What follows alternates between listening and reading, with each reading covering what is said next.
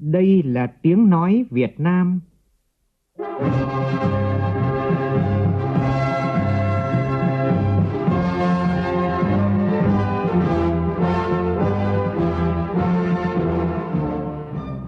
là tiếng nói Việt Nam, phát thanh từ Hà Nội, thủ đô nước Cộng hòa xã hội chủ nghĩa Việt Nam.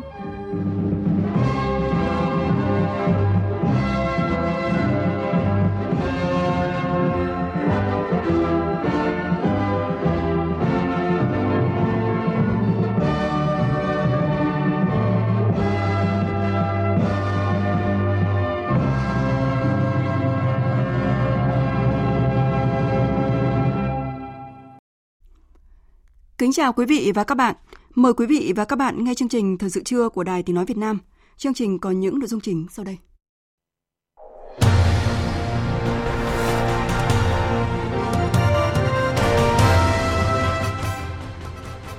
Cử tri các điểm đảo thuộc huyện đảo Trường Sa, tỉnh Khánh Hòa và 6 xã biên giới thuộc huyện vùng cao Nam Giang, tỉnh Quảng Nam thực hiện quyền và nghĩa vụ cử tri, bỏ phiếu bầu cử đại biểu Quốc hội khóa 15 và đại biểu Hội đồng Nhân dân các cấp nhiệm kỳ tới.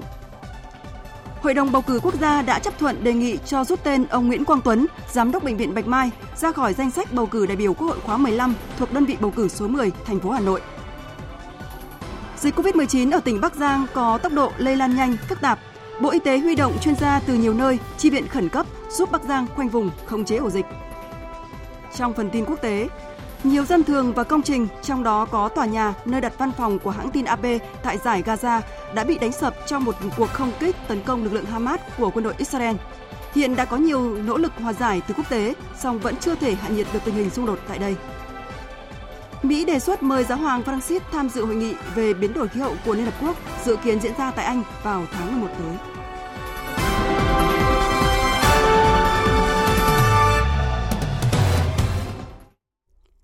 Bây giờ là nội dung chi tiết. Bầu cử đại biểu Quốc hội và Hội đồng Nhân dân các cấp, ngày hội của toàn dân.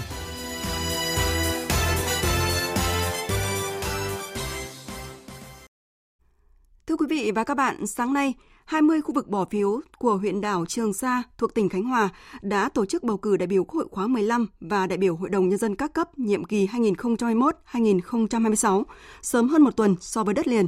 Không khí bầu cử diễn ra phấn khởi, trang trọng, đúng luật và đảm bảo các nguyên tắc phòng chống dịch COVID-19. Phản ánh của phóng viên Hương Giang. Cuộc bầu Quốc hội khóa 15 và Hội đồng Nhân dân các cấp từ sáng sớm, đông đảo nhân dân cán bộ chiến sĩ xã đảo Sinh Tồn huyện Trường Sa trong trang phục chỉnh tề đã có mặt tại cột mốc chủ quyền trên đảo. Mỗi cử tri đều đeo khẩu trang, giãn cách 2 mét để đảm bảo công tác bầu cử diễn ra an toàn trong bối cảnh dịch COVID-19 diễn biến phức tạp. Đúng 7 giờ sáng dưới cờ Tổ quốc, lễ khai mạc bầu cử đại biểu Quốc hội khóa 15 và Hội đồng Nhân dân các cấp nhiệm kỳ 2021-2026 trên xã đảo Sinh Tồn diễn ra trang trọng. Sau khi nghe phổ biến thể lệ bầu cử, các cử tri đã lần lượt bỏ phiếu, những lá phiếu gửi gắm niềm tin và kỳ vọng của mỗi cử tri. Binh nhất Phạm Hoàng Long, chiến sĩ đảo Sinh Tồn chia sẻ cảm xúc trong lần đầu được cầm lá phiếu bầu cử nơi hải đảo tiền tiêu của Tổ quốc. Tôi rất vui mừng được cầm trên tay lá phiếu đi bầu cử đại biểu Quốc hội và Hội đồng Nhân dân các cấp và đặc biệt là được bầu cử tại biển đảo nơi tuyến đầu của Tổ quốc và tin tưởng rằng tôi cùng các đồng đội sẽ lựa chọn ra được những người có đức, có tài, lắng nghe các tâm tư, những nguyện vọng của cán bộ chiến sĩ để góp phần xây dựng thế trận quốc phòng toàn dân càng ngày càng vững chắc, bảo vệ vững chắc chủ quyền biển đảo của Tổ quốc. Trung tá Lê Trọng Thông, chính trị viên đảo Sinh Tồn cho biết, nhờ có sự chuẩn bị chu đáo nên công tác bầu cử diễn ra thuận lợi, đảm bảo an toàn phòng chống dịch. Chúng tôi đã thực hiện đúng, nghiêm túc nội dung 5K, tổ chức cho 100% cán bộ chiến sĩ đeo khẩu trang, duy trì lần lượt cho từng đơn vị, giữ đúng khoảng cách khi vào bỏ phiếu và tổ chức đo thân nhiệt, rửa tay sát khuẩn để góp phần đảm bảo an toàn tuyệt đối và thành công của cuộc bầu cử. Cũng trong ngày bầu cử sớm ở xã đảo Song Tử Tây, huyện đảo Trường Sa, cờ đỏ băng rôn khẩu hiệu đỏ tươi cùng cử tri trên đảo đón ngày hội lớn. Anh Nguyễn Thế Hùng Linh, người dân xã đảo Song Tử Tây chia sẻ, nhờ sự quan tâm của cả nước, đời sống vật chất và tinh thần của quân dân trên đảo đã được nâng lên đáng kể. bà con sinh sống nơi hải đảo Tiền Tiêu, ai cũng náo nức trước sự kiện chính trị quan trọng của đất nước. Hồi chung cái không khí ờ, của hồi nay thì cũng đại diện cho ờ, cử tri của nơi đảo xe để bầu chọn những người có đức có tài để ờ, quan tâm và đứng ra ờ, thay nhân dân để giải quyết những vấn đề mà nhân dân khúc mắc Tại đảo Chìm Tiên Nữ thuộc thị trấn Trường Sa, công tác bầu cử đã cơ bản hoàn tất.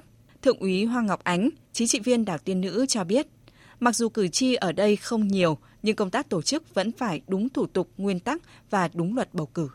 Đơn vị cũng gặp rất nhiều khó khăn như đơn vị xa đất liền, lực lượng phối thuộc và lực lượng khách vãng lai ở xa đơn vị, nhưng cũng được sự quan tâm, lãnh đạo, chỉ đạo của Đảng ủy Chỉ huy Nữ đoàn 146 Hội đồng Nhân dân, Ủy ban bầu cử huyện Trường Sa, đơn vị đã thực hiện tốt cái công tác chuẩn bị. Thì ờ, qua nắm bắt, đánh giá sơ bộ kết quả bầu cử thì các cử tri đã tiến hành ờ, bầu cử đúng luật và số phiếu được tập trung cao. Huyện đảo Trường Sa, tỉnh Khánh Hòa có 6 đơn vị bầu cử cấp huyện, mỗi đơn vị được bầu 5 đại biểu Hội đồng Nhân dân cấp huyện. Hai xã và thị trấn có 9 đơn vị bầu cử, mỗi đơn vị được bầu 5 đại biểu Hội đồng Nhân dân cấp xã toàn huyện Trường Sa đã thành lập 24 tổ bầu cử, trong đó 20 khu vực đã tổ chức bầu cử sớm trong ngày hôm nay. Riêng khu vực bỏ phiếu ở đảo Trường Sa thuộc thị trấn Trường Sa và ba khu vực bỏ phiếu còn lại thuộc huyện Trường Sa nằm trên đất liền vẫn tiến hành bầu cử theo đúng thời gian quy định là ngày 23 tháng 5. Cũng sáng nay, cử tri ở 6 xã biên giới thuộc huyện Nam Giang, tỉnh Quảng Nam đã thực hiện quyền và nghĩa vụ cử tri bỏ phiếu bầu cử đại biểu Quốc hội khóa 15 và đại biểu Hội đồng Nhân dân các cấp nhiệm kỳ tới. Phản ánh của phóng viên Đài tiếng nói Việt Nam thường trú tại miền Trung. Xã La Dê là một trong 6 xã biên giới của huyện Nam Giang, tỉnh Quảng Nam bầu cử sớm. Xã này có 6 điểm bầu cử với hơn 1.100 cử tri. Người dân ở tất cả các điểm bầu cử đến bầu cử rất sớm. Điểm bầu cử thôn Đắc Ốc xã La Dê huyện Nam Giang được đặt ngay trụ sở Ủy ban nhân dân xã La Dê. Đúng 7 giờ sáng nay, rất nhiều cử tri thôn Đắc Ốc đã đến sớm chờ được tận tay bỏ phiếu để bầu cử. Ủy ban bầu cử xã La Dê đã bố trí lực lượng phối hợp với công an chính quy, biên phòng, bảo vệ đảm bảo an toàn tại điểm bầu cử. Sau khi cử tri vào cổng điểm bầu cử, được lực lượng y tế đo thân nhiệt, hướng dẫn vào khu vực bỏ phiếu. Khu vực bỏ phiếu được bố trí giữ khoảng cách phòng chống dịch Covid-19.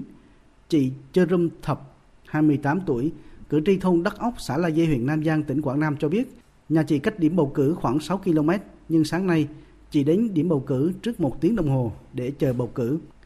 Nhà tôi cách cái chỗ bầu cử này khoảng 30 phút. Sáng nay thì em đã gác lại tất cả mọi việc nhà với một cái tinh thần háo hức và phấn khởi để đi đến cái địa điểm bầu cử. Tôi cũng có mặt rất là sớm, mong muốn là tự mình lựa chọn được những người có đức có tài, đại diện cho nhân dân, nói lên tiếng nói của nhân dân và địa phương. Còn ông Blub Dứ, 71 tuổi, cử tri thôn Đắc Ốc, xã La Dê, huyện Nam Giang cho biết thấy là phấn khởi lựa chọn là những người có tài có đức ờ, ứng cử viên. Cử tri tâm tư nguyện vọng nữa là những người trung cử truyền đạt lại giúp ờ, bà con để xây dựng phát triển kinh tế.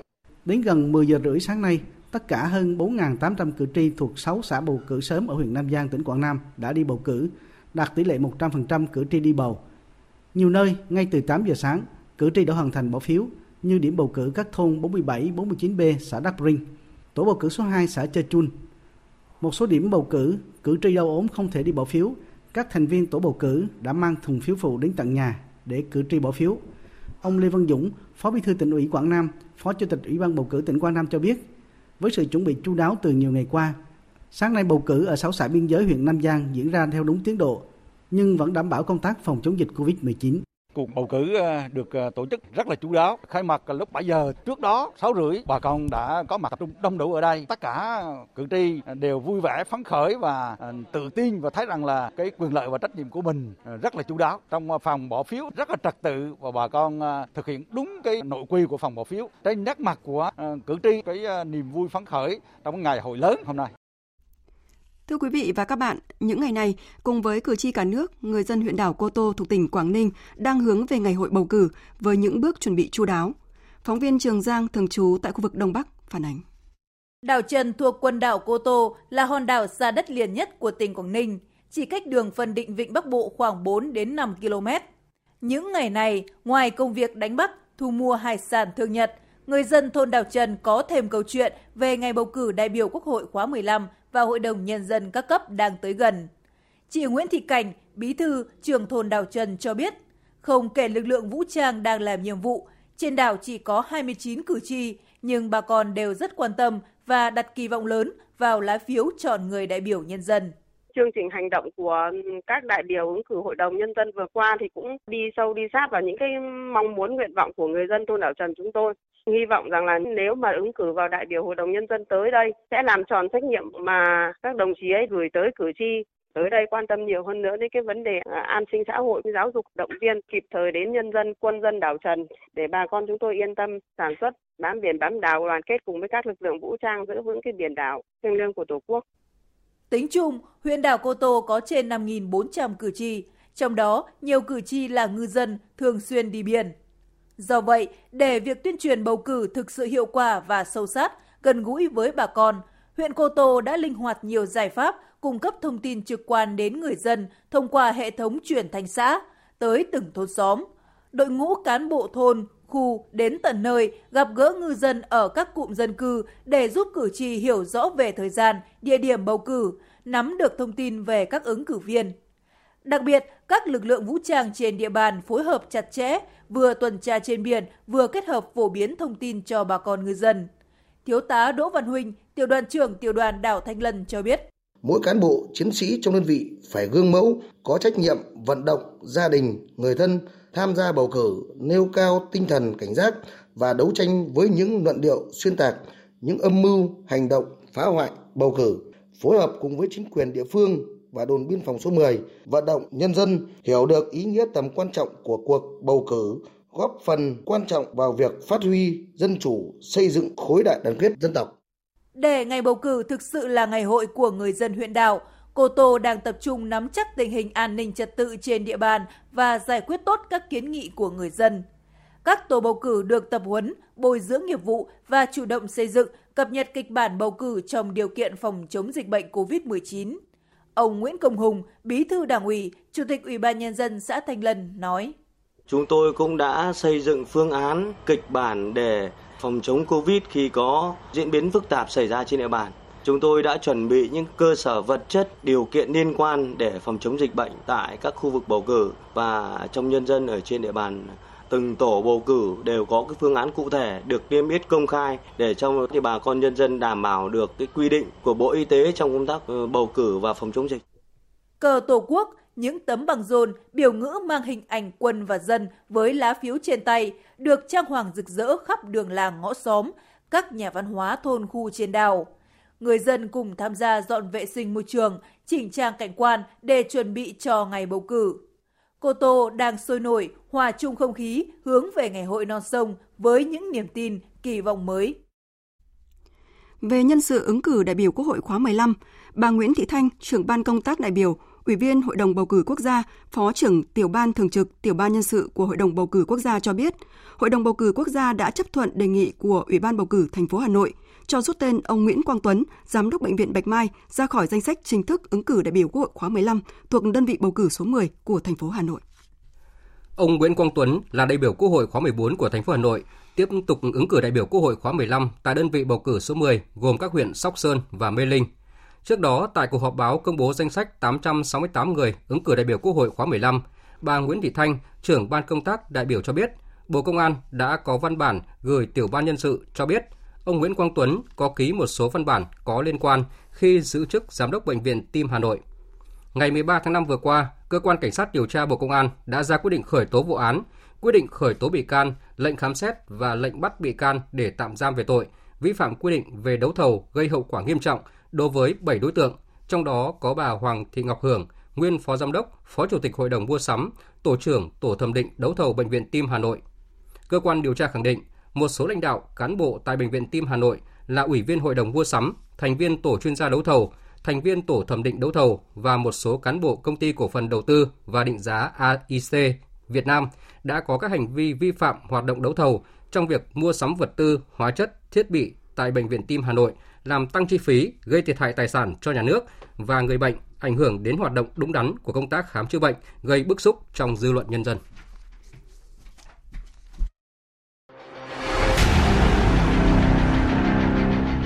Đẩy lùi COVID-19, bảo vệ mình là bảo vệ cộng đồng.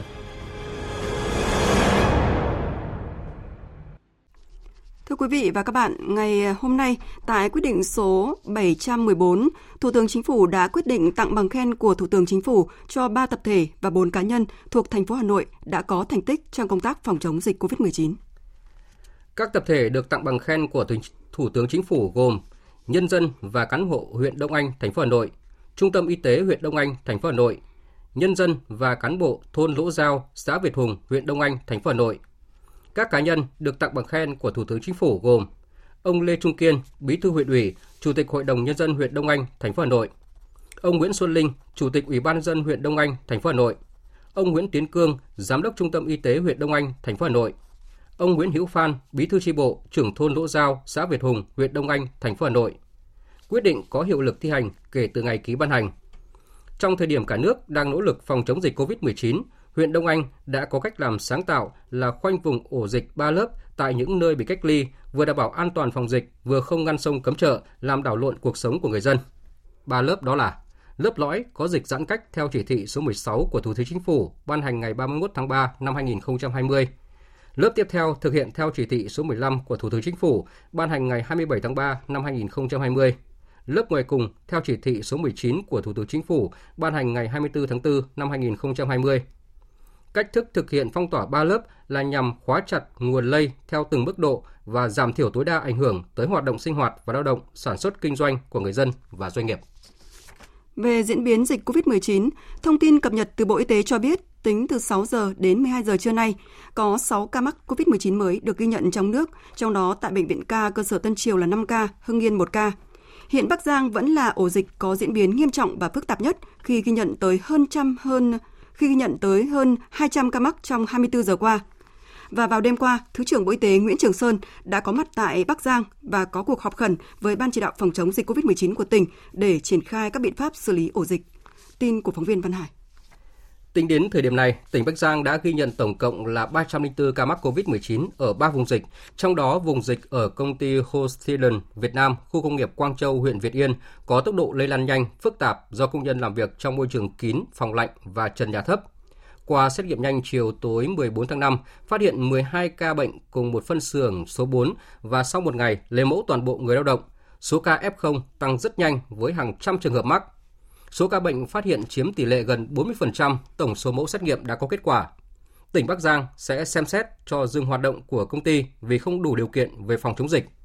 Tinh thần là không đóng cửa cụm công nghiệp nhưng đóng cửa một số khu công nghiệp nhỏ. Địa phương cũng đã thành lập bệnh viện giã chiến số 3 và đã chuẩn bị phương án cho bệnh viện giã chiến số 4 và số 5. Hai bệnh viện này đã được chuẩn bị đầy đủ điều kiện để khi cần thiết sẽ đưa vào sử dụng. Làm việc với Ban chỉ đạo tỉnh Bắc Giang, Thứ trưởng Bộ Y tế Nguyễn Trường Sơn cho biết, Hôm nay, một đoàn chuyên gia được cử đến để hỗ trợ Bắc Giang phòng chống dịch, trong đó có lãnh đạo Viện Y học Lao động, Viện Vệ sinh Dịch tễ Trung ương, Cục Y tế Dự phòng, Cục Quản lý Môi trường Y tế và Bệnh viện Bạch Mai. Đây là lực lượng nòng cốt sẽ cắm chốt tại đây, giúp đỡ hỗ trợ Bắc Giang cho công tác truy vết, điều trị và xét nghiệm. Bộ cũng sẽ điều Đại học Kỹ thuật Y tế Hải Dương để hỗ trợ thêm về xét nghiệm. Trước mắt, Bộ Y tế hỗ trợ Bắc Giang 4.000 test xét nghiệm nhanh đề nghị tỉnh Bắc Giang tăng cường hoạt động của tổ COVID-19 cộng đồng để đi từng ngõ, gõ từng nhà, ra từng đối tượng, góp phần truy vết khoanh vùng dập dịch. Thứ trưởng Nguyễn Trường Sơn lưu ý, đối với khu công nghiệp, bên cạnh việc đảm bảo sản xuất, cần khoanh vùng cách ly tốt, không để dịch lây lan.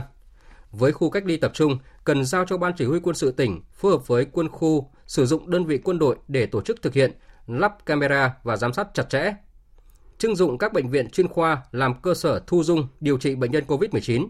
Bên cạnh đó, cần hết sức cảnh giác với sự lây lan dịch bệnh ra ngoài cộng đồng có thể xảy ra từ việc tiếp xúc và đi lại của công nhân.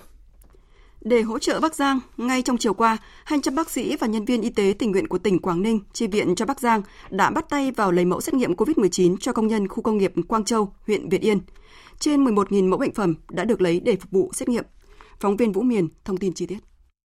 Công ty trách nhiệm hữu hạn Crystal Martin Việt Nam thuộc khu công nghiệp Quang Châu, huyện Việt Yên, tỉnh Bắc Giang là doanh nghiệp đầu tiên được lấy mẫu xét nghiệm với hơn 10.000 lao động, trong đó có 100 chuyên gia người nước ngoài.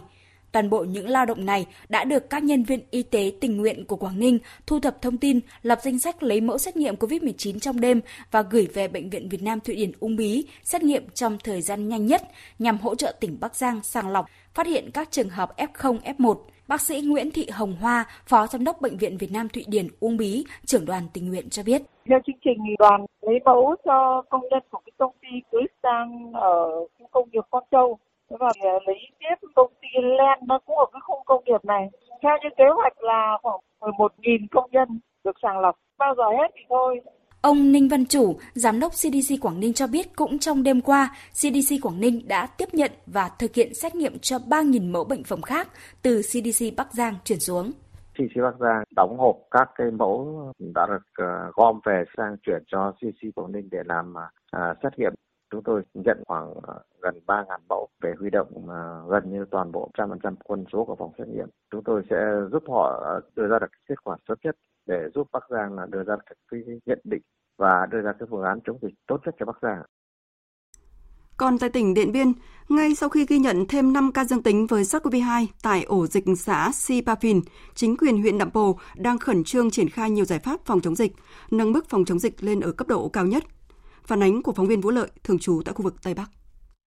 Tính đến sáng nay 16 tháng 5, tỉnh Điện Biên đã ghi nhận tổng cộng 10 ca mắc COVID-19 và có đến 8 ca liên quan đến dịch tại xã Sipafin. Trường hợp ghi nhận mắc COVID-19 đầu tiên tại đây được xác định vào ngày 14 tháng 5 là một nữ kế toán của trường tiểu học Tân Phong. Trong sáng nay, tại ổ dịch xã Sipafin, Ban chỉ đạo phòng chống dịch bệnh COVID-19 huyện Nậm Pồ tiếp tục chỉ đạo các tổ công tác, lực lượng y tế tiến hành truy vết thần tốc các F liên quan đến 5 trường hợp dương tính vừa ghi nhận trong chiều qua 15 tháng 5. Ông Bùi Văn Luyện, Chủ tịch Ủy ban nhân dân huyện Nậm Pồ cho biết huyện đang tập trung chỉ đạo cái tổ truy vết là khẩn trương thần tốc truy vết các trường hợp F1, F2 thì đối với các cái trường hợp F1 khẩn trương đưa vào cơ sở cách ly tập trung và các cái điều kiện về cơ sở cách ly tập trung thì hiện nay là chúng tôi cũng đang là tiếp tục đấy hoàn thiện và cố gắng thì sẽ đáp ứng được à, khoảng 350 chỗ. Hiện nay, công tác truy vết dịch bệnh đang được các lực lượng chức năng của huyện tập trung triển khai khẩn trương, thần tốc bằng việc cử các lực lượng công an, quân đội, y tế xã đến từng bản, từng nhà giả soát truy vết dịch bệnh. Tuy nhiên, công tác truy vết vẫn gặp nhiều khó khăn do ca bệnh đầu tiên là bệnh nhân 3758 chưa xác định được nguồn lây và có yếu tố dịch tễ rộng. Tỉnh Điện Biên đã tăng cường lực lượng y tế từ nhiều đơn vị như Trung tâm Kiểm soát Bệnh tật tỉnh, các lực lượng chức năng của hai huyện lân cận là huyện Mường Trà, Mường Nhé để hỗ trợ cho địa phương khoanh vùng dập dịch. Ông Lê Khánh Hòa, bí thư huyện ủy Nậm Pồ cho biết, Ban Thường vụ huyện đã tiến hành đình chỉ công tác ba cán bộ chưa thực hiện đúng quy định về các biện pháp phòng chống dịch để phục vụ công tác điều tra, làm rõ trách nhiệm của cá nhân, tập thể khi để xảy ra bùng phát dịch. Trong đó có một lãnh đạo xã, hai cán bộ giáo viên trường phổ thông dân tộc bán chú tiểu học Tân Phòng. Đã đình chỉ công tác đối với lại hiệu phó phụ trách rồi. Đồng thời là xem xét ờ, cũng đình chỉ đối với lại đồng chí phó bí thư là xã. Thì hiện nay thì trên ờ, địa bàn thì đã kích hoạt ừ, đi vào hoạt động là có 3 điểm cách ly rồi và đang chuẩn bị ừ, ba điểm cách ly nữa. Thế và tiếp tục sẽ, sẽ mở rộng thêm để phòng những tình huống mà nó có phát sinh nhiều ca dịch. Do tình hình dịch bệnh tại huyện Nậm Pồ diễn ra nhanh và nhiều trường hợp phải đưa vào khu cách ly tập trung, nên chính quyền địa phương đang chuẩn bị phương án để người ở trong khu cách ly được thực hiện bỏ phiếu bầu cử trong khu cách ly để đảm bảo công tác phòng chống dịch, đồng thời đẩy mạnh tuyên truyền để người dân đồng thuận, yên tâm thực hiện các biện pháp phòng chống dịch theo quy định.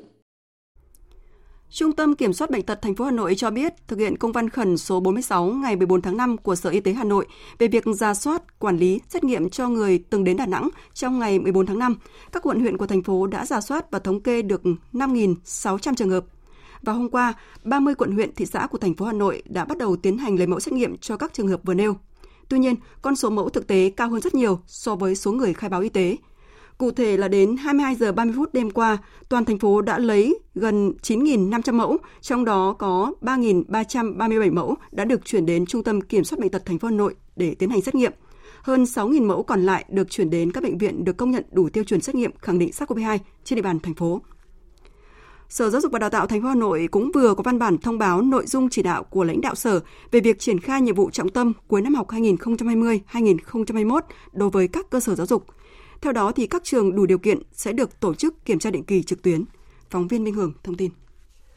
Thông báo của Sở Giáo dục và Đào tạo Hà Nội nêu rõ, các cấp học mầm non, tiểu học, trung học cơ sở, trung học phổ thông, giáo dục thường xuyên trên địa bàn thành phố, trừ học sinh lớp 9 và lớp 12, nghỉ học từ ngày 15 tháng 5. Khi dịch COVID-19 được kiểm soát, Sở sẽ thông báo về việc quay trở lại trường học, ôn tập, kiểm tra định kỳ các môn còn lại và hoàn thành nhiệm vụ tổng kết năm học 2020-2021 khi học sinh được phép trở lại trường học, các nhà trường tổ chức cho học sinh ôn tập, thực hiện kiểm tra định kỳ đối với các nội dung còn thiếu. Nếu trường nào đủ điều kiện về quản lý và tổ chức dạy học trực tuyến thì xây dựng phương án tổ chức kiểm tra định kỳ, báo cáo xin ý kiến chỉ đạo của cơ quan quản lý. Đối với học sinh lớp 9 và lớp 12, Sở Giáo dục và Đào tạo Hà Nội yêu cầu các trường duy trì việc dạy học trực tuyến đến hết ngày 28 tháng 5, chuẩn bị điều kiện cho công tác xét tốt nghiệp trung học cơ sở, đăng ký thi tốt nghiệp trung học phổ thông và tuyển sinh đại học cao đẳng năm nay. Xây dựng phương án tổ chức kiểm tra định kỳ đối với các môn chưa kiểm tra, báo cáo xin ý kiến chỉ đạo của cơ quan quản lý trực tiếp, bảo đảm hoàn thành việc kiểm tra định kỳ, đánh giá xếp loại trước ngày 28 tháng 5. Đối với các trường thực hiện chương trình quốc tế đã được cấp có thẩm quyền phê duyệt thì thực hiện giảng dạy, kiểm tra, đánh giá trực tuyến theo quy định của chương trình. Thủ trưởng các đơn vị chịu trách nhiệm về việc bảo đảm các quy định trong công tác phòng chống dịch. Liên quan đến công tác thi và tuyển sinh, Sở Giáo dục và Đào tạo Hà Nội thông báo vẫn thực hiện song song hai hình thức tuyển sinh trực tiếp và trực tuyến để tuyển sinh vào trường mầm non lớp 1, lớp 6 năm học 2021-2022 thi tuyển sinh vào lớp 10 năm học 2021-2022 giữ nguyên hình thức thi trực tiếp với 4 môn thi theo kế hoạch. Trường hợp Bộ Giáo dục và Đào tạo có điều chỉnh lịch thi tốt nghiệp trung học phổ thông năm nay, Sở sẽ tham mưu Ủy ban nhân dân thành phố xem xét điều chỉnh thời gian tổ chức thi tuyển sinh vào lớp 10 trung học phổ thông năm học 2021-2022 cho phù hợp. Sở Giáo dục và Đào tạo Hà Nội sẽ tổ chức cho học sinh lớp 12 hoàn thành phổ bài làm bài kiểm tra khảo sát theo hình thức trực tuyến vào cuối tháng 5 này. Thông tin ờ, đáng chú ý có liên quan đó là Sở Giáo dục Đào tạo Hà Nội cho biết sẽ báo cáo tham mưu lãnh đạo thành phố Hà Nội xem xét đặc cách đối với những trường hợp thí sinh thi vào lớp 10 cụ thể bị cách ly vì dịch COVID-19 để đảm bảo quyền lợi cho học sinh. Về hoạt động xuất nhập khẩu, trước những diễn biến phức tạp của dịch bệnh COVID-19, tỉnh Lạng Sơn đã chỉ đạo các cơ quan đơn vị có liên quan tăng cường kiểm soát y tế tại khu vực các cửa khẩu trong khi vẫn đảm bảo hoạt động thông quan hàng hóa diễn ra thuận lợi. Phản ánh của phóng viên Duy Thái thường trú tại khu vực Đông Bắc. Tại cửa khẩu quốc tế Hữu Nghị, hiện lưu lượng người và phương tiện rất đông, lái xe và chủ hàng đến từ nhiều địa phương trong cả nước. Để đảm bảo thực hiện mục tiêu kép, tri cục Hải quan Hữu Nghị đã triển khai nhiều biện pháp phòng chống dịch như tiến hành lập danh sách, khai báo y tế điện tử, điều tra dịch tễ cơ bản các doanh nghiệp đến hoạt động tại cửa khẩu, giãn cách khu làm việc, khu vực nhà ở của cán bộ hải quan.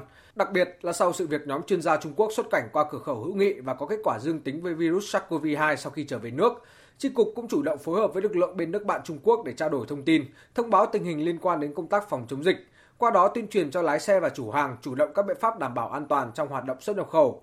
Ông Nguyễn Hữu Minh, Phó Chi cục trưởng Chi cục Hải quan cửa khẩu Hữu Nghị, Cục Hải quan tỉnh Lạng Sơn cho biết. Thời gian vừa qua thì cũng đã đảm bảo được cái hoạt động xuất khẩu. Các doanh nghiệp khi hoạt động vừa qua cửa Hữu Nghị cũng không bị ảnh hưởng nhiều.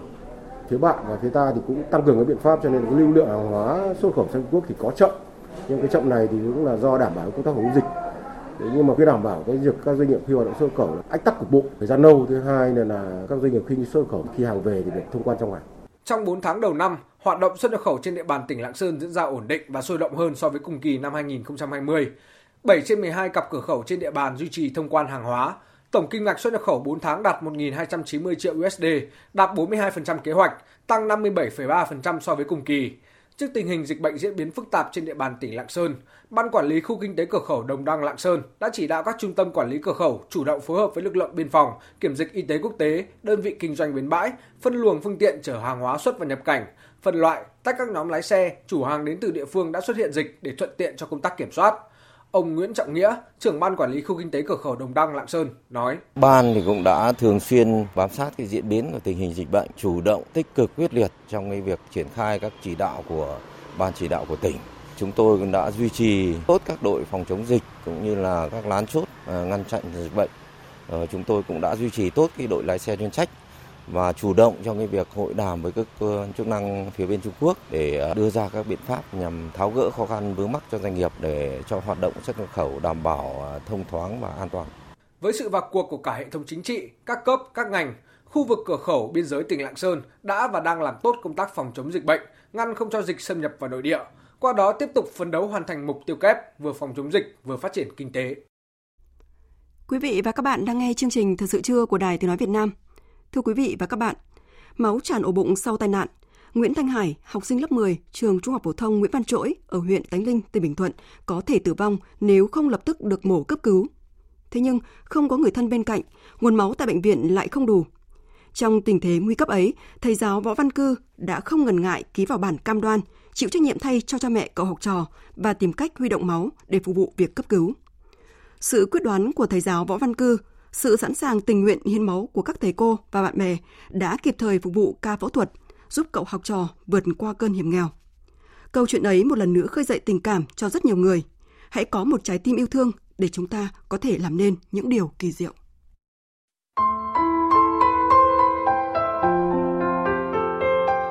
Nếu không có thầy cô, bạn bè, chắc em đã chết. Thầy cư đã sinh ra em lần nữa. Sau hơn 2 tuần được bệnh viện trợ rẫy phẫu thuật cắt bỏ một lá gan và nửa lá lách bị dập do gặp tai nạn trên đường đi học về, Nguyễn Thanh Hải, học sinh lớp 10 trường Trung học phổ thông Nguyễn Văn Trỗi ở huyện Tánh Linh chưa thể nói chuyện nhiều.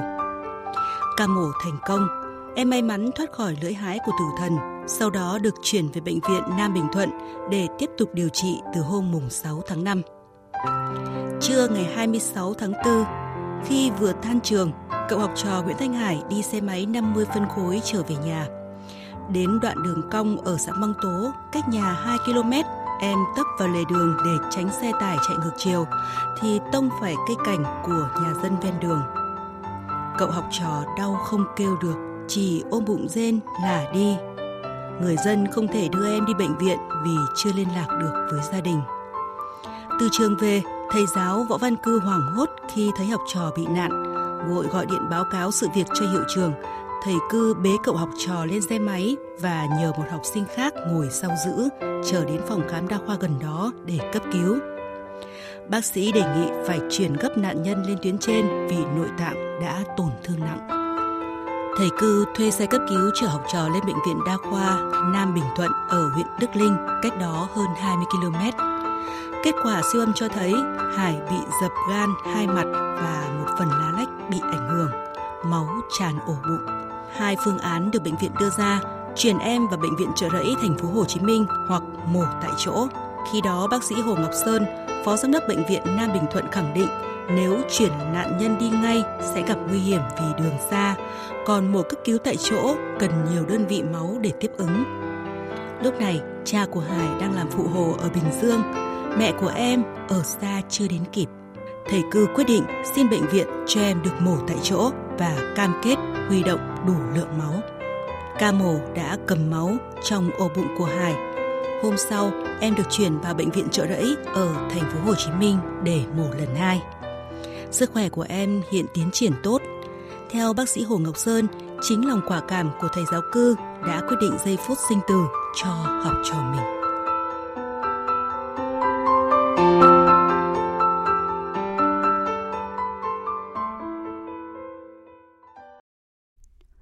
Mời quý vị và các bạn nghe tiếp chương trình với phần tin quốc tế. Tối qua theo giờ Việt Nam, tòa nhà nơi đặt văn phòng của hãng tin AP tại giải Gaza đã bị đánh sập trong một cuộc không kích của quân đội Israel. Diễn biến mới nhất đang làm dấy lên lo ngại về nguy cơ cuộc xô đợt đã kéo dài gần một tuần giữa quân đội Israel và lực lượng Hamas ngày càng trở nên căng thẳng. Hiện đã có thêm nhiều nỗ lực hòa giải từ quốc tế, song vẫn chưa thể hạ nhiệt được tình hình. Tổng hợp của biên tập viên Đình Nam. Lại một đêm nữa, đêm thứ sáu liên tiếp, người dân hai vùng chiến sự tại Israel và giải Gaza lại mất ngủ, phần vì sợ hãi, phần vì tiếng ồn của những tiếng nổ của tên lửa rocket hay như còi báo động. Bóng tối bao phủ nỗi sợ hãi ở những tầng hầm tòa nhà về đêm, còn bầu trời Israel và Gaza vẫn rực lửa. Sáng sớm nay, quân đội Israel đã tiến hành không kích nhằm vào nhà ông Yahya Sinwar, người đứng đầu cánh chính trị và quân sự của Hamas tại giải Gaza. Ít nhất 3 người Palestine đã thiệt mạng và nhiều người khác bị thương trong cuộc không kích này. Từ Doha của Qatar, thủ lĩnh phong trào Hamas của Palestine Ismail Haniyeh hôm qua tuyên bố Israel đang đùa với lửa. Một trong những nhà báo của Israel đã viết rằng đất nước của họ đang rực cháy bằng những nét chữ in đậm. Thế giới đã thấy tên lửa của chúng tôi. Tuy nhiên tại đây, tôi muốn nói thêm rằng những gì chúng tôi có, những gì các lữ đoàn cắt sầm có, còn ẩn giấu nhiều hơn thế. Thủ tướng Israel Benjamin Netanyahu hôm qua khẳng định sẽ tiếp tục tấn công Hamas chừng nào họ thấy là cần thiết. Chúng tôi sẽ tiếp tục hành động với toàn bộ lực lượng của mình. Chúng tôi đang giáng những đòn chí mạng vào lực lượng khủng bố. Ai châm lửa sẽ nhận lại lửa. Israel đã đáp trả mạnh mẽ các cuộc tấn công của Hamas và chúng tôi sẽ tiếp tục hành động như vậy.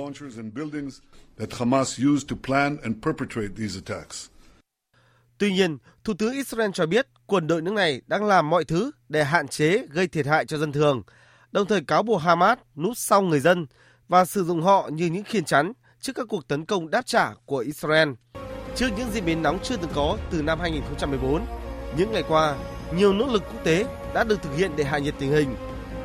Tổng thống Mỹ Joe Biden hôm qua đã có các cuộc điện đàm với Thủ tướng Israel Benjamin Netanyahu và Tổng thống Palestine Mahmoud Abbas, khẳng định các bên cần phải giảm leo thang căng thẳng, tránh thương vong cho dân thường và buộc Hamas phải ngừng tấn công Israel. Trong ngày hôm nay, đặc phái viên Mỹ cũng sẽ gặp trực tiếp các quan chức Israel trước khi gặp phía Palestine để thảo luận về tình hình. Dự kiến cùng ngày, Hội đồng Bảo an Liên Hợp Quốc cũng sẽ nhóm họp, trong khi các nỗ lực hòa giải của Ai Cập và Qatar vẫn đang tiếp tục. Trong khi xung đột tại giải Gaza tiếp tục diễn biến phức tạp, hàng chục nghìn người tại Pháp đã biểu tình để ủng hộ Palestine và phản đối Israel. Phóng viên Huỳnh Điệp, cơ quan thường trú Đài tiếng nói Việt Nam tại Pháp đưa tin.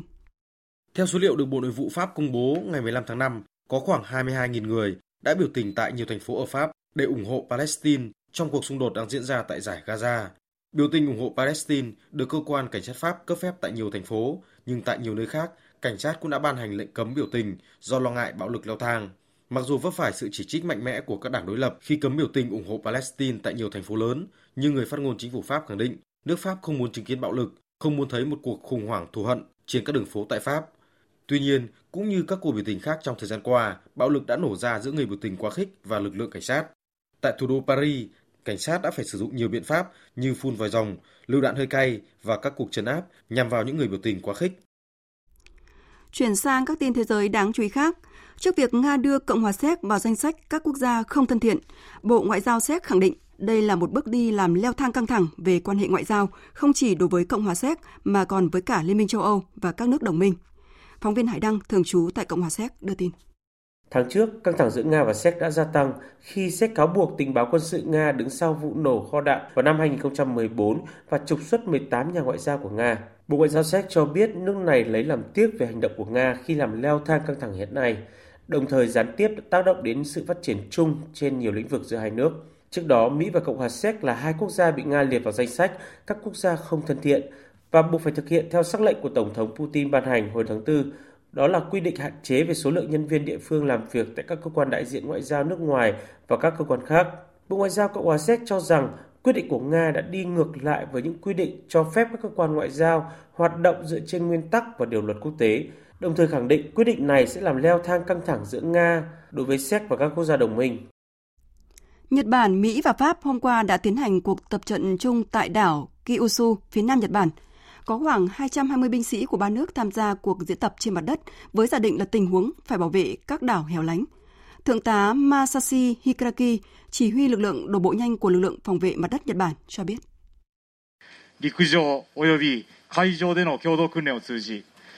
Chúng tôi muốn tăng cường sự hợp tác giữa lực lượng phòng vệ Nhật Bản với các lực lượng quân đội Mỹ, Pháp thông qua tập trận chung trên bộ và trên biển. Đây là việc làm rất cần thiết và ý nghĩa để đẩy mạnh năng lực ứng phó và gian đe xung quanh Nhật Bản cũng như cho hòa bình và ổn định ở khu vực châu Á Thái Bình Dương.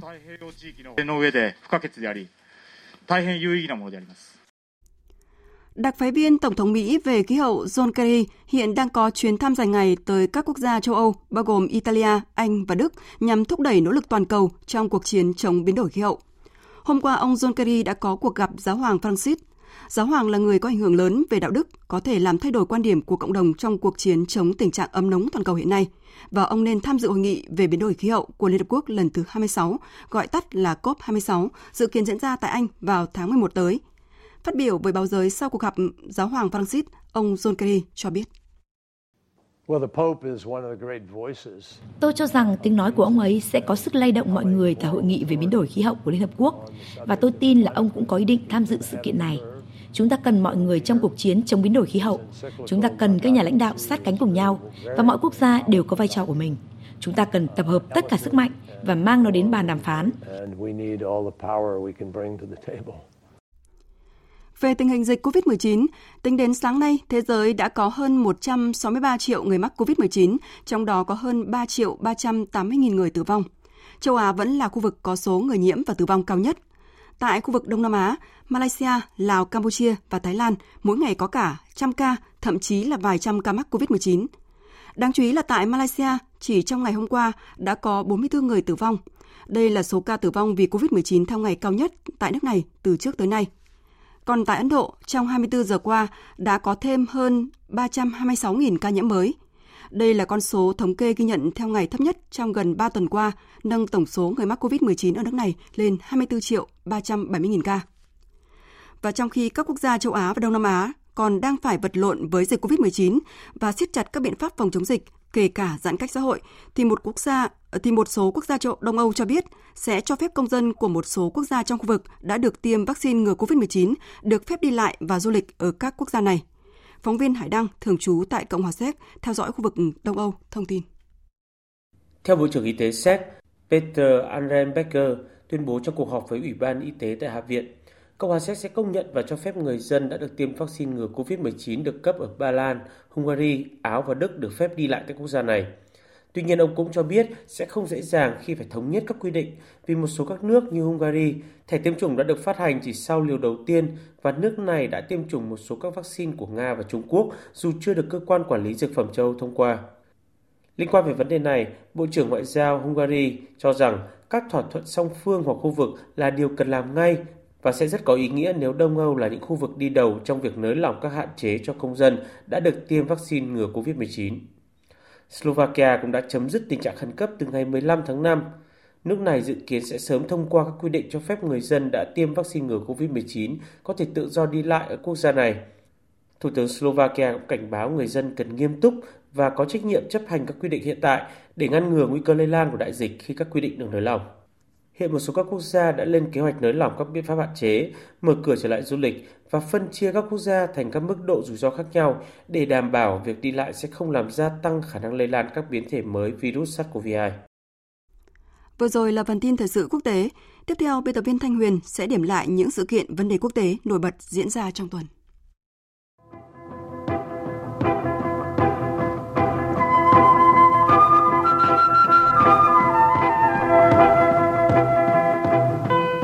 Thưa quý vị và các bạn, Israel và Palestine trải qua một tuần chiến sự leo thang căng thẳng với một loạt cuộc không kích nhằm vào nhau khiến hơn 100 người thiệt mạng, đẩy hai bên trước nguy cơ của một cuộc chiến tranh toàn diện. Nguồn cơn của bạo lực bắt nguồn từ quyền tiếp cận nhà thờ Al-Aqsa, thánh địa linh thiêng đối với cả người Hồi giáo và người Do Thái, cũng như việc một số gia đình Palestine có nguy cơ bị những người định cư Do Thái đuổi khỏi một số khu phố ở phía đông Jerusalem. Hiện giới chức Mỹ, Ai Cập và Qatar đang cố gắng làm trung gian hòa giải. Giới truyền thông khu vực đưa tin, các bên xung đột tại Gaza có thể đạt được một thỏa thuận đình chiến vào đầu tuần tới với vai trò trung gian của Liên Hợp Quốc và các nước. Trong lúc này, cuộc sống của người dân Gaza đang đối mặt với khủng hoảng nghiêm trọng. Người phát ngôn Tổng thư ký Liên Hợp Quốc Stephen Dujarric đánh giá. Nguồn điện hàng ngày đã bị cắt giảm từ 8 đến 12 giờ so với mức trước xung đột. Khoảng 230.000 người dân Gaza và Khan Yunus bị giới hạn tiếp cận với nguồn nước do cắt điện và các cuộc không kích phá hủy đường ống. Hơn 12.000 người đã phải tìm nơi trú ẩn do giao tranh. Cùng với chiến sự ở giải Gaza thì căng thẳng cũng tái diễn giữa Armenia và Azerbaijan với việc Armenia cáo buộc quân đội Azerbaijan xâm phạm toàn vẹn lãnh thổ. Azerbaijan phủ nhận cáo buộc, khẳng định quân đội chỉ bảo vệ phía biên giới nước này. Sáu tháng sau cuộc giao tranh tồi tệ nhất trong nhiều thập kỷ giữa Azerbaijan và Armenia, sự cố biên giới trong tuần này cho thấy lệnh ngừng bắn do Nga làm trung gian để ngăn chặn xung đột trở nên mong manh. Trước nguy cơ xung đột có thể quay trở lại, cả Mỹ và Nga đều lên tiếng cho biết đang theo dõi diễn biến chặt chẽ và kêu gọi hai bên tuân thủ lệnh ngừng bắn đạt được gần đây.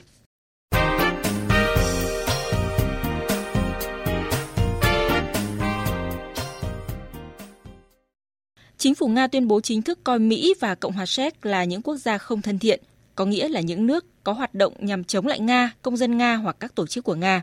Theo đó, các phái bộ ngoại giao của Mỹ tại Nga sẽ không thể tiếp tục thuê nhân viên địa phương, trong khi các phái bộ của Séc chỉ có thể thuê tối đa là 19 người. Trong tuần này, Ngoại trưởng Nga Sergei Lavrov và người đồng cấp Mỹ Antony Blinken đã có cuộc điện đàm để giải tỏa căng thẳng và nhất trí gặp nhau bên lề cuộc họp của Hội đồng Bắc Cực tại Iceland vào tuần tới. Quyết định này được cho là để chuẩn bị cho cuộc gặp thượng đỉnh giữa Tổng thống hai nước được đề xuất diễn ra vào tháng 6.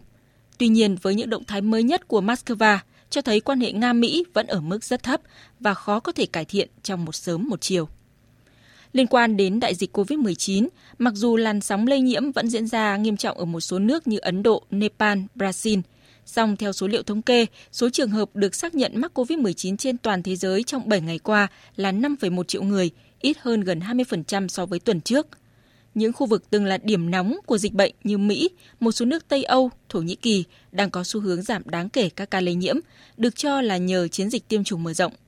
Nhiều bang tại Mỹ đang bắt đầu bãi bỏ yêu cầu đeo khẩu trang với những người đã tiêm phòng vaccine COVID-19 đầy đủ và đảm bảo đã qua 2 tuần sau mũi tiêm phòng bắt buộc thứ hai. Tuy nhiên, Tổng Giám đốc Tổ chức Y tế Thế giới cũng cảnh báo các quốc gia cần tiếp tục thận trọng với COVID-19. COVID đã cướp đi mạng sống của hơn 3,3 triệu người và năm thứ hai đại dịch sẽ cướp đi nhiều mạng sống hơn. Đảm bảo mạng sống và sinh kế bằng sự kết hợp của các biện pháp y tế công cộng và tiêm chủng là cách duy nhất để thoát khỏi đại dịch. Thưa quý vị, cuộc đua chinh phục không gian đang trở nên sôi động. Ngày 15 tháng 5 vừa qua, tàu thăm dò sao hỏa Thiên Vấn 1 của Trung Quốc đã đáp thành công lên phía nam hành tinh đỏ, đánh dấu việc Trung Quốc trở thành quốc gia thứ ba trên thế giới đưa tàu hạ cánh xuống sao hỏa sau Nga và Mỹ.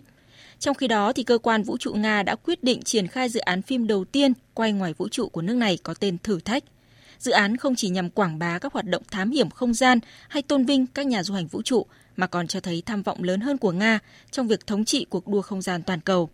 Cùng với đó, cơ quan vũ trụ Nga cũng đã công bố kế hoạch đưa tỷ phú Nhật Bản Yusaku Medawa lên trạm vũ trụ quốc tế ISS vào tháng 12 tới, đánh dấu sự trở lại của Nga với chương trình du lịch không gian sau hơn 10 năm tạm dừng và nhằm trở lại đường đua với Mỹ và các quốc gia khác. Chương trình Thật sự trưa của Đài Tiếng Nói Việt Nam sẽ tiếp tục với trang tin đầu tư tài chính và chuyên mục thể thao. Trang tin đầu tư tài chính Các biên tập viên Thành Trung và Thu Trang xin kính chào quý vị và các bạn. Thưa quý vị và các bạn, theo thông tin cập nhật từ Bộ Tài chính, tính đến hết tháng 4, mức vốn hóa thị trường chứng khoán đạt 6 triệu 031 nghìn tỷ đồng, tăng 13,9% so với thời điểm cuối năm 2020, tương đương 95,8% GDP. Báo cáo tài chính quý 1 của một số ngân hàng mới đây cho thấy nợ xấu có xu hướng gia tăng. Điển hình là số dư nợ xấu của Ngân hàng Thương mại Cổ phần Á Châu ACB tăng tới 60,5% lên 1.954 tỷ đồng. Còn tại Ngân hàng Thương mại Cổ phần Ngoại thương Việt Nam Vietcombank, tổng giá trị nợ xấu nội bảng tăng hơn 47% lên 7.647 tỷ đồng. Đầu tư tài chính biến cơ hội thành hiện thực. Đầu tư tài chính biến cơ hội thành hiện thực. Thưa quý vị và các bạn, thời gian gần đây một số sàn đầu tư tài chính ma đột ngột biến mất. Điều này khiến cho những người chót đầu tư vào các sàn này lâm vào cảnh đứng ngồi không yên. Các chuyên gia kinh tế khuyến cáo nhà đầu tư không hiểu biết kỹ thuật về thị trường tài chính cần cẩn trọng với tất cả những sàn đầu tư tài chính, nhất là những sàn liên quan đến tiền ảo, ngoại hối do có thể sập bẫy bất cứ lúc nào. Ghi nhận của phóng viên Nguyễn Hằng về nội dung này. Cuối tháng 4 vừa qua, tại thành phố Hồ Chí Minh, trong vòng chưa đầy một tuần, đã có hàng ngàn người báo mất tiền từ vụ việc sàn tài chính Cuncat có dấu hiệu lừa đảo, chiếm đoạt tài sản lên đến hàng chục, hàng trăm tỷ đồng. Đầu tháng 5 lại thêm một sàn giao dịch có tên là Burchett cũng biến mất. Theo đó, website của sàn giao dịch này bỗng bất ngờ bị sập khiến nhà đầu tư không thể đăng nhập vào tài khoản, trong khi các cấp lãnh đạo thì không thể liên lạc được. Những người đầu tư đã không thể rút tiền về Mặc dù đã có những lời cảnh báo đưa ra cho những người đầu tư về độ rủi ro lớn của các sàn tài chính, song vì số tiền lợi nhuận cao mà nhiều người đánh cược vào may rủi và cuối cùng trắng tay. Khi là mình đang quan tâm và tìm hiểu thị trường này thì không biết là chị đã tìm hiểu lâu chưa? Chưa bao giờ những lời mời chào tham gia vào các sàn đầu tư tài chính trở nên dễ dàng như hiện nay. Thông qua mọi hình thức điện thoại, website, Facebook, Zalo, nhiều lời chào mời được đưa ra với mức hấp dẫn về lợi nhuận lên tới 30% một tháng. Thực tế thời gian qua, các sàn giao dịch ngoại hối, vàng, tiền ảo hay còn gọi là sàn tài chính ma phát triển nở rộ. Sàn này sập, sàn khác xuất hiện. Tài sản bị lừa đảo của người bị hại lên đến con số hàng trăm tỷ đồng. Nhưng đến nay vẫn chưa có giải pháp ngăn chặn hữu hiệu.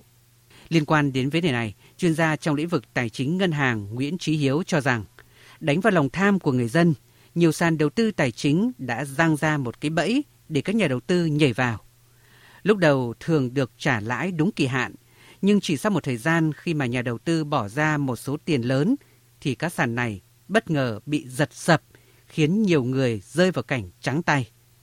Ông Hiếu cũng cho biết hiện tại chỉ có những trường hợp lừa đảo mà công an có chứng cứ thì có thể tìm ra được để xử lý. Còn lại tất cả những website không có địa chỉ cụ thể thì không thể truy tìm được thủ phạm. Đây là một cái cảnh cáo cho tất cả mọi người và tham gia vào những cái sàn forex rồi những sàn tiền ảo. Nếu không rõ cái người mà mình giao dịch với họ mà chỉ ở trên trang mạng qua những cái thông tin rồi gửi tiền cho họ thì đây là một cái bẫy mà 99% sẽ bị giật sập và sẽ mất tiền.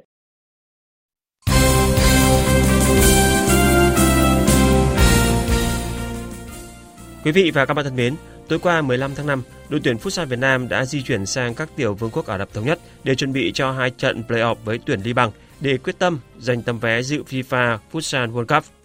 Do trận play-off với đội tuyển Futsal Liban, lượt đi diễn ra vào ngày 23 tháng 5 và lượt về diễn ra vào ngày 25 tháng 5, nên việc được tạo điều kiện di chuyển sớm sang các tiểu vương quốc Ả Rập Thống Nhất sẽ giúp đội tuyển Futsal Việt Nam có điều kiện thuận lợi để làm quen với sự thay đổi về thời tiết và múi giờ. Mục tiêu của đội tuyển Việt Nam là vượt qua đội tuyển Liban sau hai lượt đấu playoff để lần thứ hai trong lịch sử góp mặt tại vòng chung kết FIFA Futsal World Cup.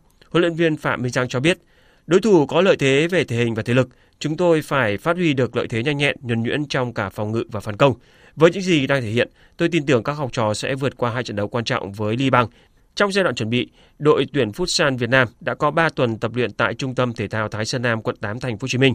Theo đánh giá của huấn luyện viên Phạm Minh Giang, điểm thuận lợi là các cầu thủ đều vừa thi đấu ở giai đoạn lượt đi tại giải Futsal HD Bank vô địch quốc gia 2021 diễn ra tại Đắk Lắk nên duy trì tốt phong độ, nền tảng thể lực cái là cái hành động là cái dựng hành lối chơi của các cầu thủ ờ, trong cái đợt này. Tại vì hầu như là rất là nhiều cầu thủ đã có được đợt tập trung hồi năm 2020 cuối năm. Cho nên việc vận hành lối chơi nó cũng đỡ hơn. Cái ưu điểm của mình là cái giải quốc gia vừa rồi mình đá thì cái nhiệt độ thi đấu thì các cầu thủ đã trải qua rồi. Giang nghĩ cái đó là cái lợi thế của mình. Ngày mai, 17 tháng 5, đội tuyển Futsal Việt Nam sẽ có trận đấu thử lửa với đội tuyển Iran. Còn trong buổi tập của đội tuyển bóng đá Việt Nam ngày hôm qua 15 tháng 5, hậu vệ Đoàn Văn Hậu và Lê Văn Xuân đã quay trở lại tập luyện chiến thuật cùng các thành viên trong đội tuyển Việt Nam. Sự trở lại của Đoàn Văn Hậu có ý nghĩa rất quan trọng, không những giúp số lượng hậu vệ cánh được nâng lên thành 7 người mà còn mang lại hy vọng rất lớn cho người hâm mộ về khả năng ra sân của cầu thủ trẻ này ở các tiểu vương quốc Ả Rập thống nhất. Đây là một tin vui đối với huấn luyện viên Park Hang-seo bởi trong tay ông đã có đủ những hậu vệ cánh tốt nhất để bước vào giai đoạn sàng lọc. Hiện tại, ngoài tiền vệ Lương Xuân Trường vẫn phải tập riêng dưới sự giám sát của bác sĩ Choi, toàn bộ các thành viên còn lại đã được bước vào giai đoạn tập chuyên môn.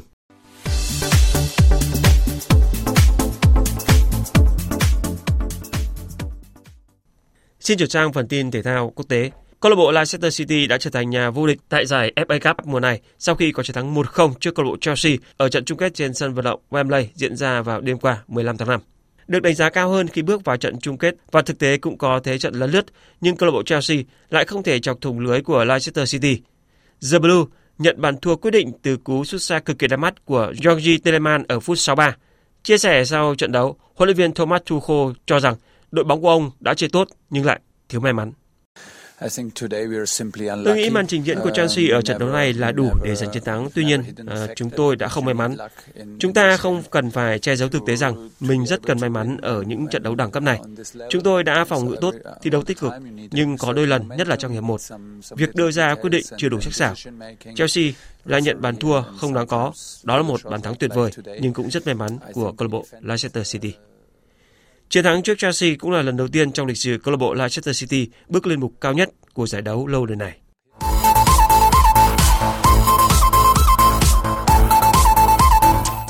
Còn tại vòng 37 giải Serie A, dù chưa thiếu người trong hiệp 2, nhưng câu lạc bộ Juventus vẫn giành chiến thắng nghẹt thở trước tân vương Inter Milan với tỷ số 3-2. Bước vào trận đấu này với mục tiêu không gì khác là ngoài 3 điểm, Juventus đã chủ động chọn lối chơi tấn công Đội chủ nhà đã có bàn thắng vươn lên dẫn trước ở phút 24 do công của Ronaldo trên chấm 11 m. Thế nhưng chỉ 10 phút sau, Lukaku cũng thực hiện thành công quả 11 m cho Inter Milan cân bằng tỷ số 1-1. Sau bàn thua, Juventus tiếp tục đẩy cao đội hình chơi tấn công. Những nỗ lực của họ đã được đền đáp ở phút bù giờ của hiệp 1, nâng tỷ số lên thành 2-1 cho Juventus. Bước sang hiệp 2, Inter Milan chủ động đẩy cao tốc độ trận đấu để tìm kiếm bàn gỡ đến phút thứ 83. Từ pha tạt bóng của cầu thủ Inter Milan, trung vệ Chinini đốt lưới nhà đưa trận đấu trở về vạch xuất phát. Sự kỳ tính của trận đấu đã được đẩy lên cao ở thời điểm cuối trận. Trong nỗ lực xâm nhập phòng cấm, Corrado đã bị Perisic phạm lỗi. Trọng tài lập tức cho Juventus được hưởng quả phạt đền. Trên chấm 11 m đích thân tiền vệ người Colombia đã ghi bàn nâng tỷ số lên 3-2 cho Juventus. Trung cuộc, Juventus giành chiến thắng kịch tính trước Inter Milan, qua đó vượt qua Napoli để leo lên vị trí thứ tư trên bảng xếp hạng với 75 điểm, hơn đối thủ 2 điểm nhưng đã nhiều hơn một trận.